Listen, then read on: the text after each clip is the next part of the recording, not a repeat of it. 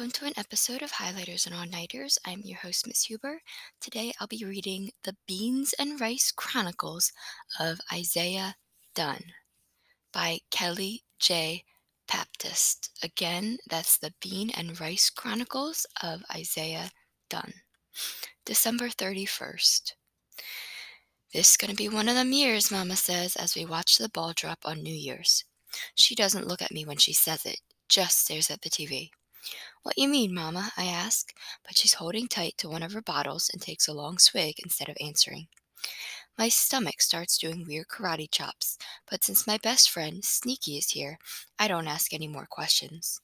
When the fireworks start, me and Sneaky turn off the lamp, run to the window, and pull open the curtains to watch. The colors from the fireworks and the light from the T V dance around our dark living room.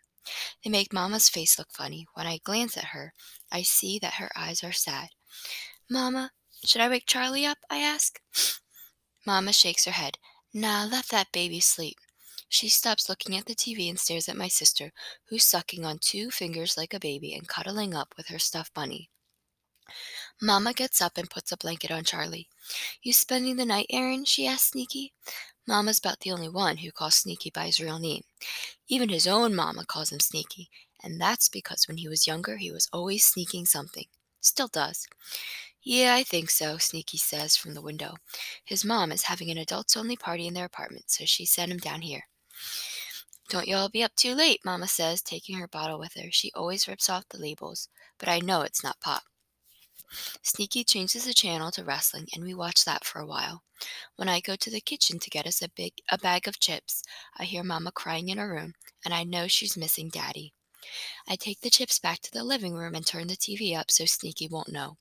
Sneaky switches to a comedy channel, and I do my best to laugh whenever he does.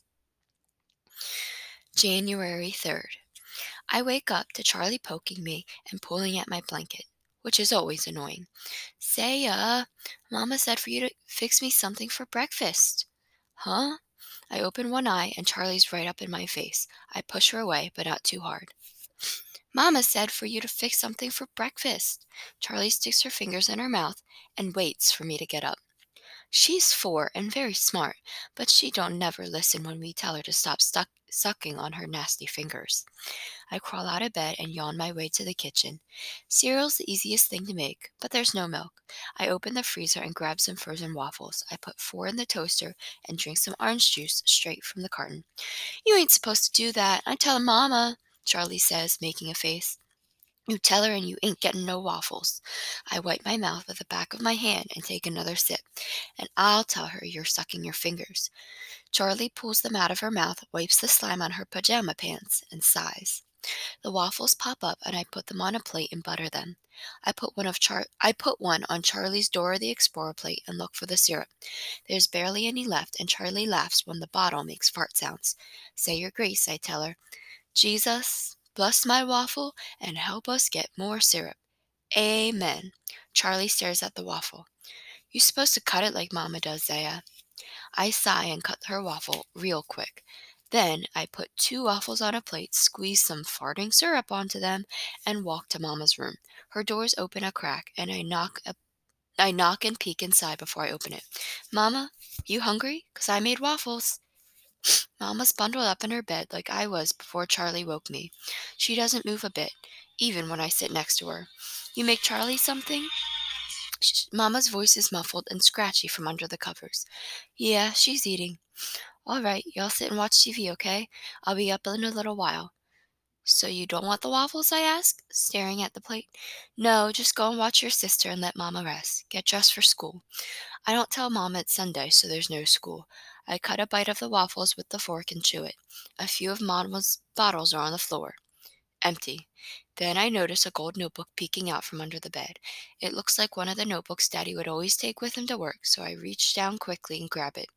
Go, Isaiah, Mama says, and it sounds like a groan.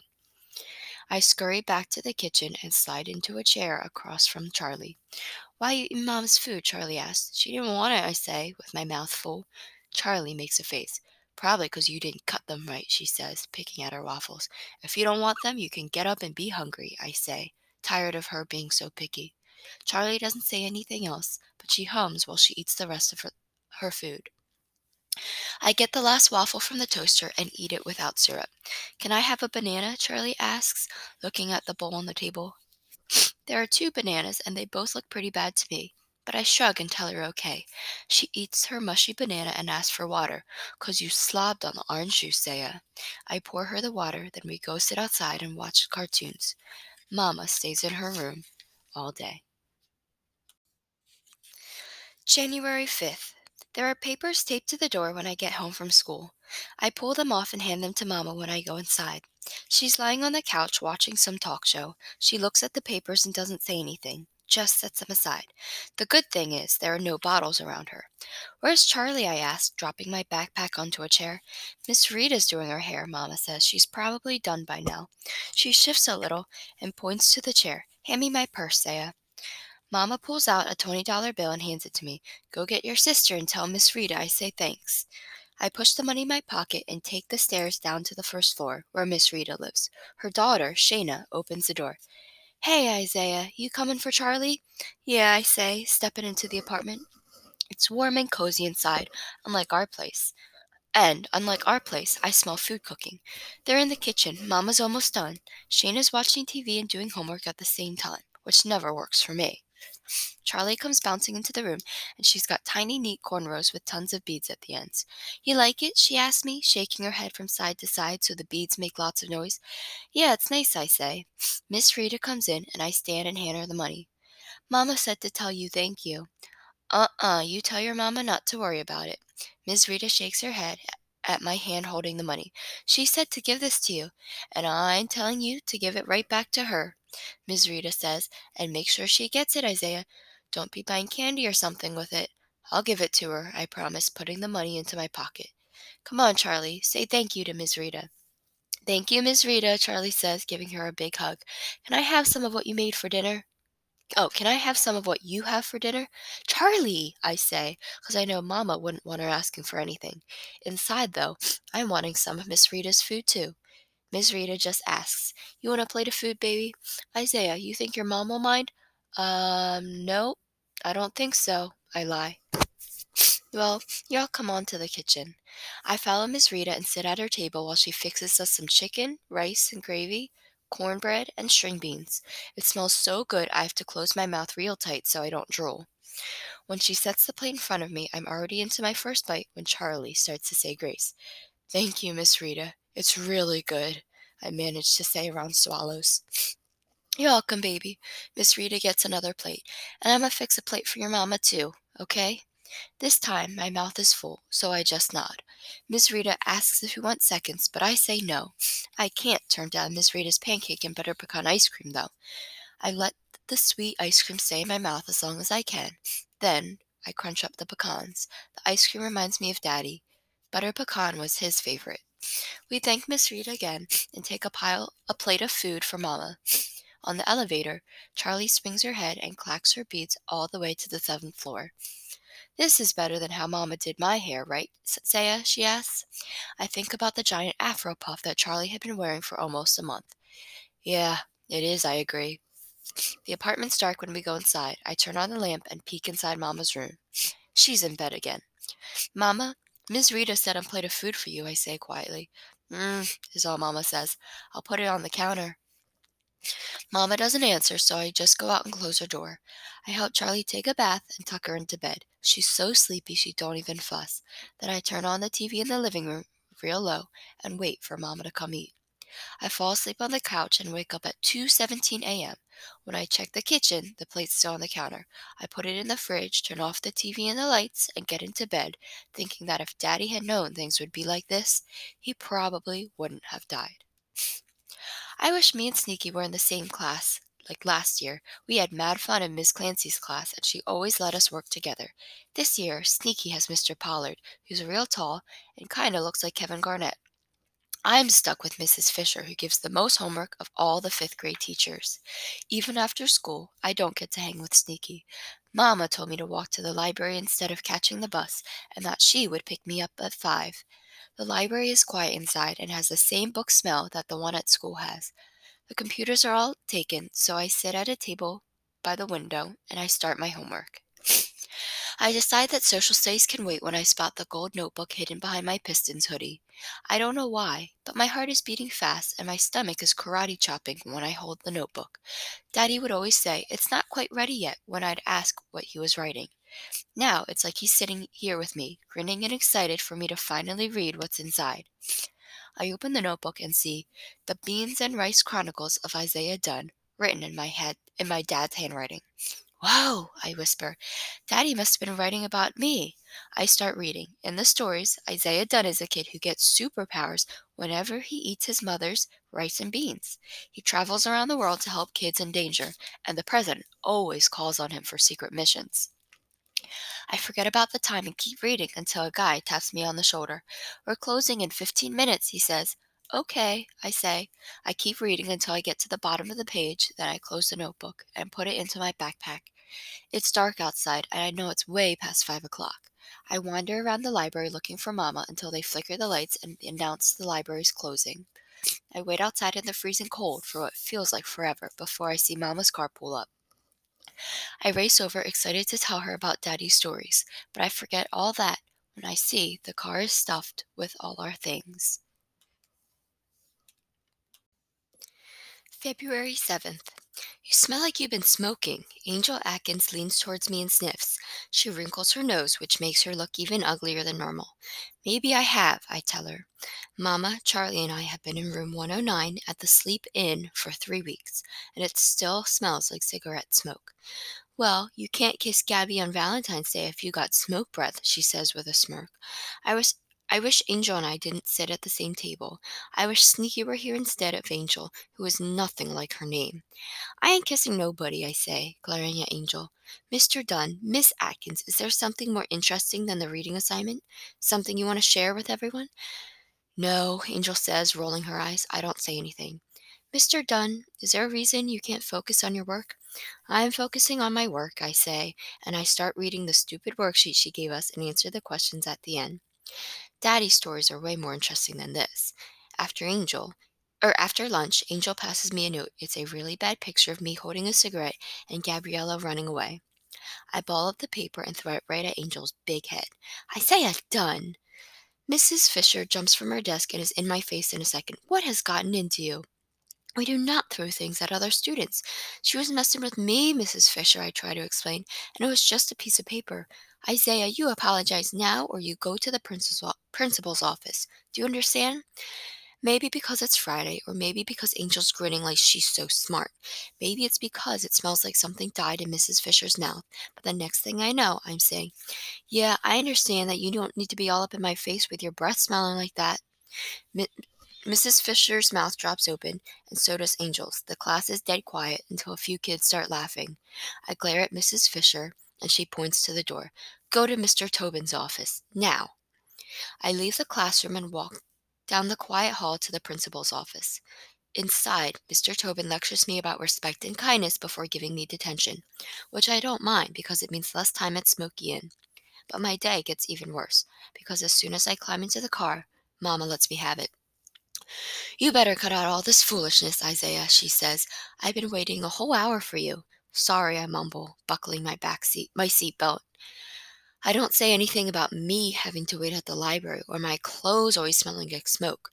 The way I see it, Mama's kind of the reason I had detention in the first place. February tenth. "I'm always interrupting your reading, aren't I?" "Huh?"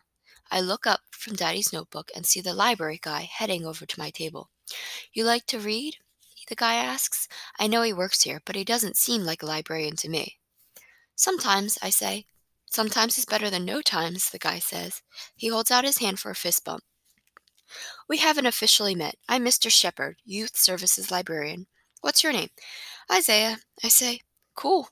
Mister Shepherd glances at the notebook. "So you're a writer?" "Not really," I say, "but my dad is." "Oh, yeah? Well, you'll have to tell him about our short story contest. Hold on a second, and I'll get you more information." Mister Shepherd heads over to his desk before I can tell him that my dad only used to write. When he comes back, he hands me a green flyer. The Literacy Council is holding a writing contest every February. The deadline's in two weeks. "Thanks," I say, taking the paper. My eyes get big when I read when I read that the grand prize is three hundred dollars. Daddy's stories are always way better than Blue Harbor, the book we're reading in school. I bet he could win the contest. Even after they flicker the lights and announce that the library is closing, I just keep reading how to enter over and over again. An idea starts forming in my mind, and I wonder which story Daddy would enter if he were here.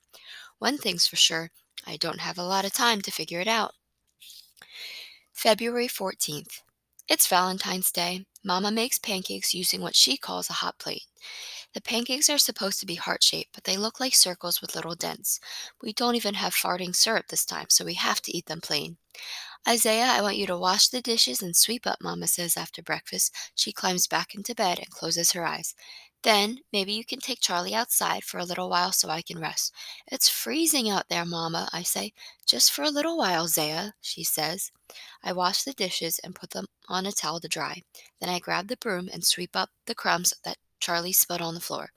Mama's under the covers now, and I wonder if she's asleep. So much for asking her to take me to the library. Charlie's co- coloring Disney princesses and looks just fine, so I plop down on the couch and turn the T V on low. I pass all the kitty channels quick so Charlie won't start whining about watching one of them. I stop when I get to a kung fu movie with Bruce Lee. Mama and Charlie would always make faces and go watch something on the other T V when me and Daddy watch kung fu movies. I look at Charlie and, yep, she's making a face even though she's still coloring. When the movie's over, Charlie asks to hang her pictures on the wall.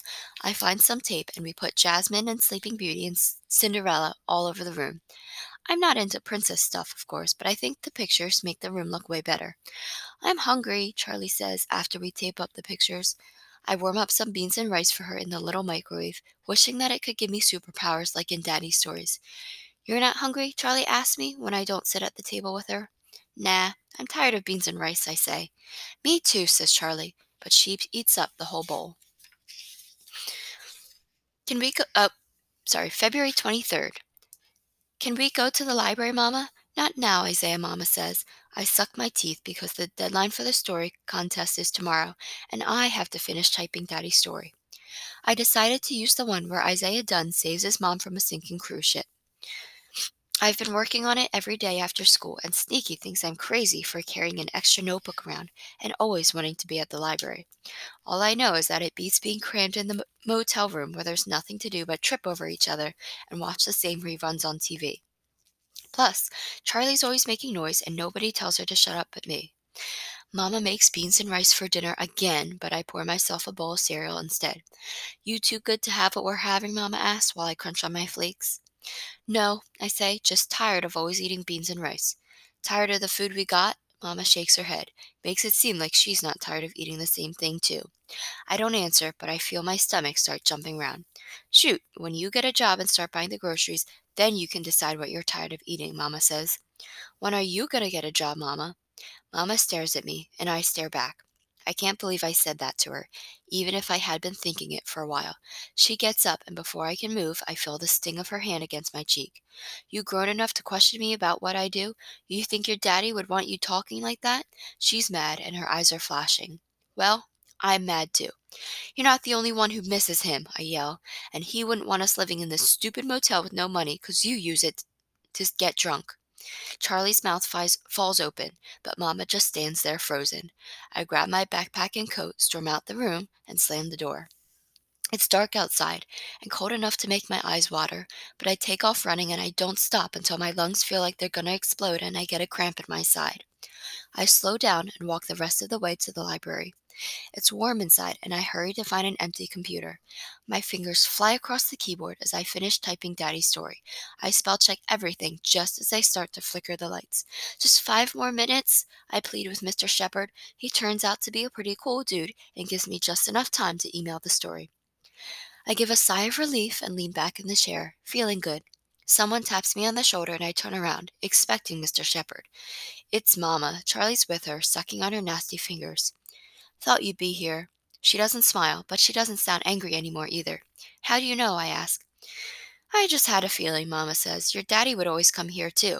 It was one of his favorite places. I pick up the notebook and show Mama. Did you know Daddy was writing stories about me? Did he show you? Mama smiles as she flips through the pages. I forgot all about this one, she says. He started writing in it after you were born, but I never knew what it actually was. I tell her about the contest and how I entered Daddy's stories, and her eyes get happy and sad at the same time. "Oh, Isaiah," she says, "he would be so proud." Mister Shepherd comes over again and says hello to Mama. "It's hard to pull him out of here, isn't it?" Mister Shepherd says with a warm smile. "Yes, it is." Mama puts her arms around me. "He's just like his father." "Well, he's always reading when I see him, and trust me, librarians love that." Mister Shepherd turns to me. "What book are you reading now?" I don't even hesitate. "The Beans and Rice Chronicles of Isaiah Dunn," I say. "Hmm, I haven't heard of that one," he says. I smile. "Not yet." The, um, that was The Beans and Rice Chronicles of Isaiah, Isaiah, excuse me, of Isaiah Dunn by Kelly J. Baptist. This has been another episode of Highlighters and All-Nighters. I am your host, Miss Huber, signing off.